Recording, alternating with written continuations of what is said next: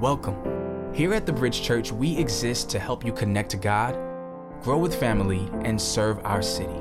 We hope today's message will allow you to grow deeper in your connection to God. Enjoy the message. We have been walking through the book of Revelation, and one of the things that we were able to note last week is that this book is written to a persecuted community, a community of people that just because they were worshiping the name of Jesus, they were being killed. Domitian was the emperor at the time, or he would be considered the Caesar, and he wanted Caesar to be worshiped as Lord. And yet, these Christians were saying that Jesus is Lord. And so, because they would not bow to Caesar, they were being killed. As we said last week, they had drills drilled into their heads. They were being torn apart by horses who they were strapped to, and they had lions eating them. These Christians needed hope. Hope to know that is there something beyond this life? And hope to know that how much strength does Domitian really have? Is he actually in control?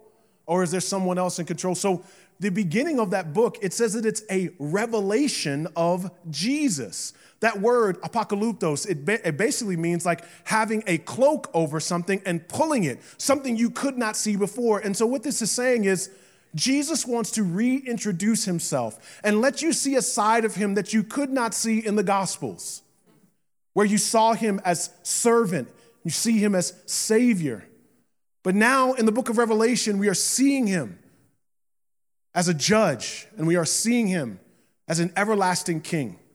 And so, as he reveals himself, Jesus wants these folks to have hope in a world beyond this world, in a king that is above all kings. And yet, at the same time, Jesus, though he wants to reveal himself to the church, he is going to inform the church. Because Jesus not only wants to reveal himself to the church, he wants to reveal the church to itself. He wants the church to see who they really are. You see, the Word of God, the Bible says, is like a mirror so that you can see who you really are. One pastor said that as I look around right now, and as you look around, you can see everything. You can see to your left, you can see to your right, you can turn around and see behind you. The only thing you can't see in this room is yourself. And someone outside of a mirror, someone's got to tell you about you. You've got to allow mirrors in your life. And because we are flawed people, we are born with blinders that we see things, yes, and we can be intuitive about how we come across, but there are blinders that we don't have, and that we have, that we don't see ourselves as who we truly are. And so, what Jesus longs to do in this message, in this text, is he wants to communicate the church, though you are doing things well and the things you see about yourself are true, there's some things you need to know about yourself. And every believer needs those mirror like friends, those people that can tell you about yourself, that you don't have to remix what they said to you or get upset, but you know that this person loves me enough to tell me the truth. Who do men say that I am? Jesus asked Peter. And we should be able to have relationships where we can ask that. What do people think about me? And you know what he asked Peter after that? What do you think? Do you agree? Are those things true? We need a mirror. And Jesus, as a judge, is now speaking into the church. Revelation chapter 2. This is the imagery he gives us right in chapter 2, verse 1. Write to the angel of the church in Ephesus. Thus says the one who holds the seven stars in his hand and who walks among the seven golden lampstands. Now, understand this in the book of Revelation, there will be seven churches that John will write to. John is on the island of Patmos. He has been sent there by Domitian, the, the, the uh, Caesar, and he has sent him there because he is refusing to worship the Caesar. He's worshiping the Christ. But while he's there, he catches a vision of Jesus, and Jesus causes him to write to these churches that are in Asia. As he writes to these seven churches, the beginning of this church really happened in the book of Acts, Acts chapter 18 and Acts chapter 19. This church started in the, in the city of Ephesus. Ephesus was like a church planting machine. Uh, if we have a map, you can see that Asia had all these different churches there, Ephesus being the first one, and then Smyrna and Pergamum, Thyatira, all these different churches. These are the seven churches that you'll see in the book of Revelation. And so Ephesus was that beginning churches, church. So he goes on in Revelation 2 1 and he says, Write to the angel of the church in Ephesus, thus says the one who holds the seven stars, who walks among the seven golden lampstands. In Revelation 1:20, Jesus unpacks what he means with the imagery of angels and lampstands. In 120, it says, The mystery of the seven stars you hold in my right, I hold in my right hand, and of the seven golden lampstands is this the seven stars are the angels of the seven churches, and the seven lampstands are the seven churches. So he says in Asia, there are no other churches. There are seven churches. So he says in the cosmic realm, he uses a symbol of a lampstand. And in the temple, the lampstand was giving light into the entire space. And so he says, the church is a lamp. It is a light unto the world. And Jesus would say this that, that the church is like a city on the hill. And so, if Asia is going to hear about the Lord, the church has to be a lampstand in order to bring light to that community. He says as well, the churches are the lampstand, but he says the stars, these are angels. Now, it's very interesting. Uh, the if you look in Revelation 2 1, it says, Write to this angel. And some authors and scholars would say that the angel is an actual angel. Wouldn't that be dope if Bridge Church has its own angel? That would be hot. I think our angel is Caribbean, I, pr- I promise. but that would be amazing if we have an angel, right? And I would love that. And each church on in, in Flatbush has different angels, and everybody has different angels, right? But and that's amazing if that's the case. That's awesome. But what, what most scholars would say is that because an angel is being written to, it's most likely speaking to the imagery of an angel being the primary communicator, i.e., leader of the church. That would be the pastor. And so the pastor would be this angel that he holds in his right hand, and the lampstand would be the churches that he, it says, he walks amongst. So in the cosmic realm that Jesus is letting us into, he's saying, one, when it comes to the church, I walk amongst the church. Now, notice, I don't think he's just talking about Sunday. I believe he's saying that I, where two or three are gathered, I'm in the midst. I believe he walks amongst our community, ministering amongst our community, making sure our lampstand is in a position to burn brightly and to be a vision for people to see who Jesus is. He walks amongst them. And then he says, The pastor I hold in my right hand. Now, I'm not going to go too deep into this. The reality is this that, you know, we've never been in this church big on like honor me, call me James, call me Pastor James, call me Pastor Roberson, call me Bishop, call me something except my name. I've never been big on that because you can call me something and still not honor me, praise God. So that doesn't really matter what you call me. But here's, here's what he's saying in the cosmic realm, there is something special about the pastoral role. In the cosmic realm. And he says, I hold these beings. And, you know, sometimes if a church things are getting out of hand, maybe it's because the pastor is getting out of his hand. You know, maybe it's because he's not operating in his presence in the same way he was. And so the reality, though, is this when God calls a person to pastor, there is a cosmic difference that happens. I was talking to my friend and um, several weeks ago, and he was like, You know, I'm already a pastor, but I think I want a church now. I was like, Well, pastors have churches. So you can't be a mom without a baby. So you need to, if you're going to be sheep, shepherds have sheep, pastors have churches. But now you might be talking about the gifting of pastors. So you can have the gift of pastoring, but the office of pastor, he, he's selling us here, the office of pastor is a very unique role, one to be honored.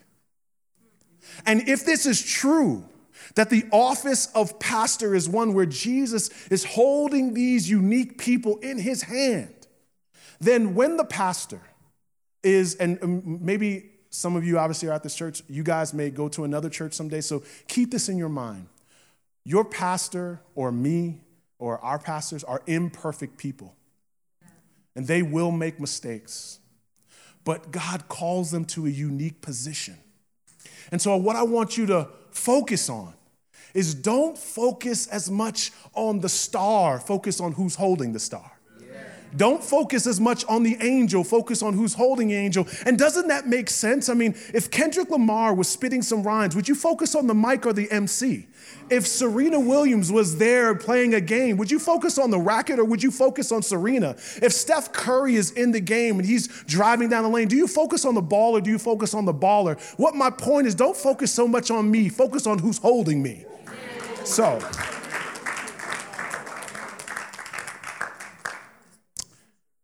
The reality is that Jesus is letting us know what's happening in the cosmic realm. In Revelation 2 2, Jesus begins to speak into the church. That's, that's why this, these moments are so important every Sunday. That's why us doing life together in community is so important. To know what is Jesus saying to our church? What is he communicating to us now? Where are we strong and where are we weak? And so he speaks and he says, I know your works. I know y'all. I, I, I know that you labor and endure, that you can't tolerate evil people. You have tested those who call themselves apostles and are not and, and, and, and are not, and you have found them to be liars. I know that you have persevered and endured hardships for the sake of my name and have not grown weary. Look what he's saying there in the church at the time, mind you, in that entire continent, present day Turkey uh, of Asia, but present day Turkey now, there were only seven churches. Seven churches in that entire region. So as the church gets raised up, there were also people who would infiltrate the church to teach things that were against what the word of God would promote. And so notice he says, You have tested and you have found these people to be liars, and he's talking about false apostles. Now, um, we don't have it up on the screen, but in Mark chapter 3, verse 14, Jesus calls the 12 apostles. But if you were to look in 1 Corinthians 15 and 7, you would see that there were many apostles. And these were people that walked with Jesus and that would communicate who he is to the world. The, the word in, in Greek is apostale, sent out one. And so these would be people who were communicating the word of God to people around the world. And so there were even Barnabas. Many of us don't know Barnabas, who is in the book of Acts. He was an apostle, but we don't talk about that side of him because he's known as an encourager. But apostles, there were many of them. And you could go on to Acts 14 and Acts 13, several and different apostles that were there. So these apostles could come to a community and say, I'm an apostle. And they weren't sure if you lined up with the, what the other apostles were teaching. So they would have to test them, they would have to search them and see what they believe. And so these false apostles would creep into the community. Oh, but know this these false apostles, they were good. Because what they were teaching was a new teaching. It was cool, it captured the attention of the people. And they had a hard time finding out who they were because oftentimes we think the, the most knowledgeable people are the most spiritual ones. we think the ones with the greatest personalities are the ones that God is using the most. And so oftentimes these would be people who had had a new idea and they were very intellectual, very educated, lots of charisma. They could sneak into a community and everybody was like, "Yo, have you have you have you heard this guy? Have you heard this girl? Yo, they can break it down." But what they were breaking down was untrue. And so let me say this before we go into this next test. Someone can be sincere yet sincerely wrong okay? So don't look at their personality and don't get caught up in their intellect. Don't look at how they move the crowd. Look at how they stay in the text. Now, so he says in Second Corinthians 11, for such people, look at what he says in Second Corinthians 11, for such people are false apostles, deceitful workers, disguising themselves as apostles of Christ. Okay? Verse 14, and no wonder now, Paul says this and it's powerful. He says, Of course, they come in and they're impressing everyone because Satan disguises himself as an angel of light. Verse 15, so it's no great surprise if his servants also disguise themselves as servants of righteousness. So stop looking for the red tail and the horns, boo. Huh? Stop looking for that. Look for the person that is convincing, but just a little off. You ever have somebody try to hustle you? And you, you know it, but it just sounds so good, and they're talking fast, and they want you to commit to something a little bit too early. Watch for that. And, and so in, in verse 6, um, he says you have the you hate the practices of the Nicolaitans, right? And so um, church fathers would say that the Nicolaitans comes from Acts chapter six, where there was a actual deacon that was called Nicholas, and he started teaching dualism in the church. Now, dualism basically was this belief that um, your body was evil and had to do whatever it wanted to do and yet your mind could be pure. It was much like a, a, a, similar kind of Gnosticism. And so your mind was good, but your body just needed to do some stuff. So if your body is like, you know, if your body needs something, you got to let it have whatever it wants. You know, so when you get hungry, you eat, right? I mean, come on, you eat, right? Okay? And so when you when you when you when you have desires, you, you feel me, you feel where I'm going. When you have desires, you gotta feel those desires. Just like when you get hungry, praise God, you eat. So when you need when you have sexual desires, what do you do? You need to feel that too, right? So that's what they would teach. Now, in the church, we probably have enough nuance now to know that that's something that's right or wrong. But because the culture has infiltrated the church so much, sometimes it's difficult for us to distinguish, not if we know it's right or wrong, whether we're just going to apply it or not. Because there's so much of that just saturating us. Just do what you want, do what you feel. Um, it's been said that uh, musicians are the philosophers of our day. And so as they pump different ideas in us. Sometimes you can have beliefs that have been saturated in your conscience that you've never verbalized. You, you might have lyrics that you've put deep in your heart that you don't really know how much you're believing something. When I was growing up, the great philosopher Robert Kelly said it this way.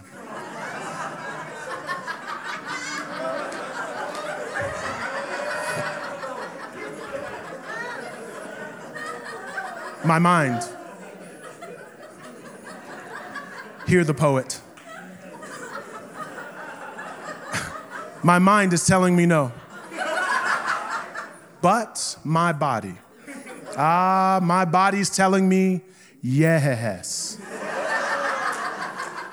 I don't, I don't want to hurt nobody. But there's something that I must confess. I, don't see nothing wrong with just a little bump and grind. Now, consider this. Consider this. Consider this. They will never play this on in church, but the church will play this. Just understand what I'm trying to communicate to you. The church will never play this on Sunday, but the church will experience this on Monday. So know that our false apostles probably won't sneak in here, but they will sneak into your earbuds.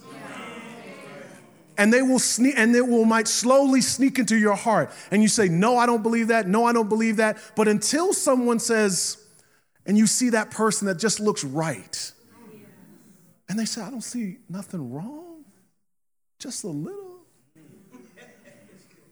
You gotta, you, you, your body's hungry, right? Me too. Let's start a different Me Too movement, me and you. Praise God. So, so, let me just pause and, and say this, right? Um, false teachers aren't obvious. That is what the point he gets there. And he's saying this church is doing a good job of identifying false teachers because they are not obvious. They are distilling their community from false teaching. They are testing what they're saying and they are lining up with the word of God. My church, the church that, that God, our lampstand, and if I'm the star, hear what God is telling us. Be very careful of persuasiveness, be very careful of personality, be very careful of knowledge. Because our church is susceptible. We are not unique. We are not special. We will have people creep in and don't think you're strong enough to not have your deep convictions diluted. Because Satan knows our weaknesses. And so, Jesus in the heavenly realm says, Y'all are doing a great job of pure teaching. As I walk amongst your lampstand, I see what you're doing when it comes to teaching, and you're doing a great job. But in verse 4, he says this But I've got this against you. You have abandoned or forsaken, you left behind, you don't think about this, you don't consider this, this is not a priority for you anymore. You've abandoned the love you had at first. Some authors would say you've abandoned your first love. Remember then how far you have fallen. Repent and do the works you did at first. Otherwise, I'll come to you and remove your lampstand from its place unless you repent. Sit in that for a second. Feel the stinging conviction the church would have felt. Us? You see, this was the Ephesian church. This was the church that planted all the other churches. This was the mother church. This was the big dog. This was the church that he started off with because they had the most influence. It was a church that had had a lot of acclaim and fame. And Jesus says, There's something you're missing. And what you're missing is love. In Matthew 22, the disciples are wondering, Jesus, there are 613 laws in the Old Testament, and we know that this is something that you call us to, to live obedient lives. And so, as we look at all these laws, which one of them do we focus on? Maybe a different way to say it is teacher. Which commandment in the law is the greatest? What should I focus my attention on? What should be priority number one as I read the text? As I try to understand who God is, what could tell me the most about Him? What could get behind the veil? What could help me see into your heart? And Jesus says, Love the Lord your God with all your heart, with all your soul, with all your mind. This is the greatest and most important command, and the second is like it love your neighbor as yourself. all the law, all the other laws. And he says the prophets, so Micah and, and Malachi, all the prophets, Haggai, all the prophets and the law hang off of these two commands love God and love people. That's priority number one, church. And you've been doing a great job at making sure that your doctrine is pure. But one thing you've lost, and he says, if you look in verse uh, five or verse four, or rather, verse five, he says, Do the works you did at first. He, he says, I don't want you to actually do something new. Do what you started out doing. Now, oftentimes people wonder is he talking about the vertical love that we have for God, or is he talking about the horizontal love for man? But interesting that when he says, do the works you did it first, it would help us to see that he's most likely talking about the horizontal love for man. If you were to look in the book of Acts, it's amazing, the beginning of the church. The church was so on fire for God. It doesn't say that they were giving to one another. You go back and look, Acts chapter 2, verse 42 to 47. Go back and look. It doesn't say that they were just giving to one another. It says that they were selling their possessions and seeing what needs do we have in our community. And I am going to sacrifice that iPad. I'm going to sacrifice a, a couch. I'm going to sell things and give you the proceeds so that you can be all right. It says that they were going house to house, that they were sharing teaching, that they were always with one another. And it's not later to the book of Acts where you start to see all the problems. Why was it that they were loving so deeply and then something changes? And why is that the same way in our church too? You walk into church, you're like, oh, I like this. Look at all these young people. Praise God. I like the worship. Oh, thank you, God. Oh, that was funny. I like him. Or maybe not. I don't know. But anyway, they're like, up, come into this. Like, yeah, and you meet all the people and you go to our backstage pass and you meet people. You get involved in the community and you start meeting people and y'all texting each other and you're on GroupMe and you're on the Facebook and you're on all these other things. You Snapchat and Insta story and you're doing all these stuff and then somebody bothers you.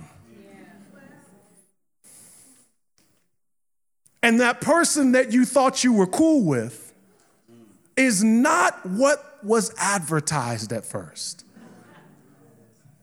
And about three or four months in, you know, um, they talk about in relationships the honeymoon phase. Where when you meet that boo, you like, it's incredible, they're incredible. and I do marriage counseling and I'll be counseling them. I'm like, tell me about your arguments. Like, we don't argue. it's like, you don't argue? No, uh. Why? Because they special. Really? Okay, all right. And they're enchanted.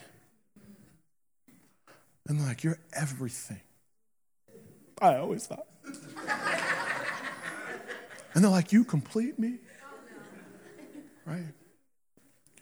And the only person that can complete you is Jesus. But that was only side note. That was, that was, that was just a commercial. That was free. That was free. That wasn't even part of the message. But it wears you down. And being patient, and let me just say this being patient, being kind, hoping, bearing, enduring all things that it talks about in 1 Corinthians chapter 13. That is what wears you down. And notice what uh, John says. Go back to verse 5. He says, Remember then how far, look at the word there, you've fallen. You see, sometimes when we're talking about somebody fell, right? We're talking about like sexual morality. They fell. Oh my gosh, they fell into sin. right? But he says, Look how far you've fallen. Right? So, so understand this, understand this. In God's economy, people can get exalted. When, when he talks about exalting a man or a woman, it means God will use a person to a greater degree for his glory. Not saying anyone has less potential, but what God does is that you know, my, my mom used to organize shelves. And what she would do is that she would put in this top shelf, you know, I don't even know, these are the things that take away the uh, staples. Okay, let's just use this as our prop. You know, you put the things in here that you use the most at the top. See, I'm gonna keep coming back to this, keep coming back, keep, because I can trust it, I can use it, it's always there. And then I will put something I don't use as much in the bottom shelf. Yeah. And I put it down here and I use this every now and then. It's not, I don't need it as much. I don't use it as much. It's not as helpful, not as faithful. And what he says is, you have been doing a great job of, of, of testing people. You've been doing a great job of checking out people, but he says you don't love. So you have fallen. I don't use you as much. And now, in the economy of God, I have now put you on the bottom shelf. You see, when it comes to worth and value, we're all top shelf people. But when it comes to use, usefulness, there is a bottom shelf and a top shelf. And I think you want to be a top shelf believer. I think you want to be a tool in his shed. I think you want, when, when he says, talk to that person, bless this person, I think you want him to think of you. He says, think about where you have fallen. Think about where you've gone. You're not lost, You're, he still loves you, but he will not use an unloving Christian. It is an oxymoron. It does not make sense. How can you say you love God but not love your brother? Who is God? God is love. Who will he use? A loving man, a loving woman. It is not your education. It is not your theology. It is not where you're from. It's not how you look. It's none of those things. It is if you love. And so, what does that tell us? In God's economy, you better be careful how you treat people. How you treat people. Because I want to be in that top shelf, I want to be used mightily. Now, understand this love is exhausting. Oh, saints. It's just exhausting. Jesus Christ was giving his life to people, and they killed him because they didn't understand him. And so we can't stop loving people when we feel misunderstood. In fact, you are in the very crux of love when you're being misunderstood. You're at the very heart of it. And you keep giving anyway. And you keep being patient anyway. And you keep caring anyway. And you keep praying anyway. Because you want to be a tool in his shed. You want to be a top shelf Christian. And so, if you want to be on that top shelf, if you want to be useful in God's economy, then commit yourself to loving the Lord your God with all your heart, soul, mind, and strength, loving your neighbor as yourself, and sacrificing all of yourself for that cause. Amen. Know this loving people will exalt you, exhaust you, but it's what ex- exalts you in God's economy. Woo! Amen myself on that. Loving people is what exhausts you, but it's also what exalts you. And you are studying and you are praying and you are fasting. Praise God. But how do you treat people? That's what exalts you in God's economy. That's the thing that they were missing. So, John then he says and leaves them with this idea. He would go on. He says in verse 7 Let anyone who has ears to hear listen to what the Spirit says to the churches. I want you to think just for a second what just happened. John was given a vision by Jesus. He wrote down that vision. He would have that letter sent out to this church. The church would then read it aloud to the community. And as he reads it aloud, the last thing he says to this church is Do you have ears to hear what you just heard? Did you just hear what you just heard? He didn't say, Do you have a mind to understand? He didn't say, Do you have an education to discern? He didn't say, Do you have a background to be able to meet the standards? He says, For those who have ears to hear. Church, are you listening? Husband, are you listening to your wife?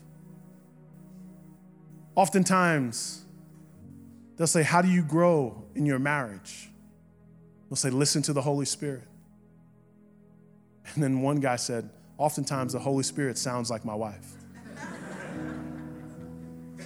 Are you listening to your roommates, single? Are you listening? Because if you stiff arm the closest people to you, then it's like walking out the door having never looked at the mirror. Some of y'all would never walk out the door without looking at the mirror because you care how you come across and how you look. If you would do that for your physical life, why not do that with your spiritual life? Church, you need a mirror. You need people you can trust because you can't see you. You need people who can see you. You need trusted believers. I'm not talking about grandma who thinks you're amazing. From the womb, you were amazing. I'm not talking about friends that say amen before you even tell them what happened. I'm talking about godly, objective people. When you come to the Word of God, are you saying, God, change me? Get underneath my agenda? Are you willing to hear from the Lord what you've been doing well and what you need to change? If that's the case, if that's you, then you have ears to hear. But if you miss out on that, then you can sit under all the sermons in the world. You can read all the texts that you can read. You can go to all the conferences you want. But if you not have ears to hear, you will be blind when it comes to the work of God in your life. You will not fulfill the things God has for you. And God has a very unique purpose for you, and He has a unique work for you. So, love.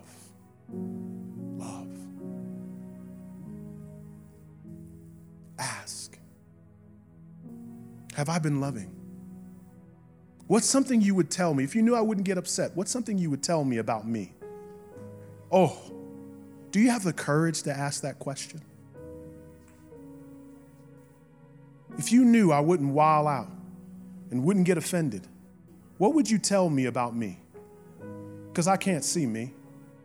What would you say? And would you take that information and consecrate it before the Lord and say, God, change me? Last thing. One author said, let your critics be your coaches. Because sometimes the person criticizing you that doesn't love you, even though they don't love you, doesn't mean what they're saying isn't true. Sometimes that person who they, they, they say things that are stinging and they hurt, but once you get past all the way they said it and how they said it, and I can't believe all that, once you get through all that, check the accuracy of what they said. Don't leave out the door without looking in that mirror. Let Him change you. Father, we ask that in this time that you would change us, make us look more like you, God. Father, we pray that as the Holy Spirit does his work in our midst. God, I pray that you would, even now, use this time. As we have a time in the back, God, I pray that our people are prayed over. Change our hearts. Don't give us a hard heart. Let us have a sensitive heart to be more like you. We hope you've been encouraged by this message. We'd love to hear how God used this sermon to speak to you. Please take a minute to email us your story. Our email address is info at bridgechurchnyc.com. And you can also find us on Facebook, Twitter, and Instagram by using at Bridge Church NYC or visit our website, bridgechurchnyc.com. Thanks again for listening to this week's message.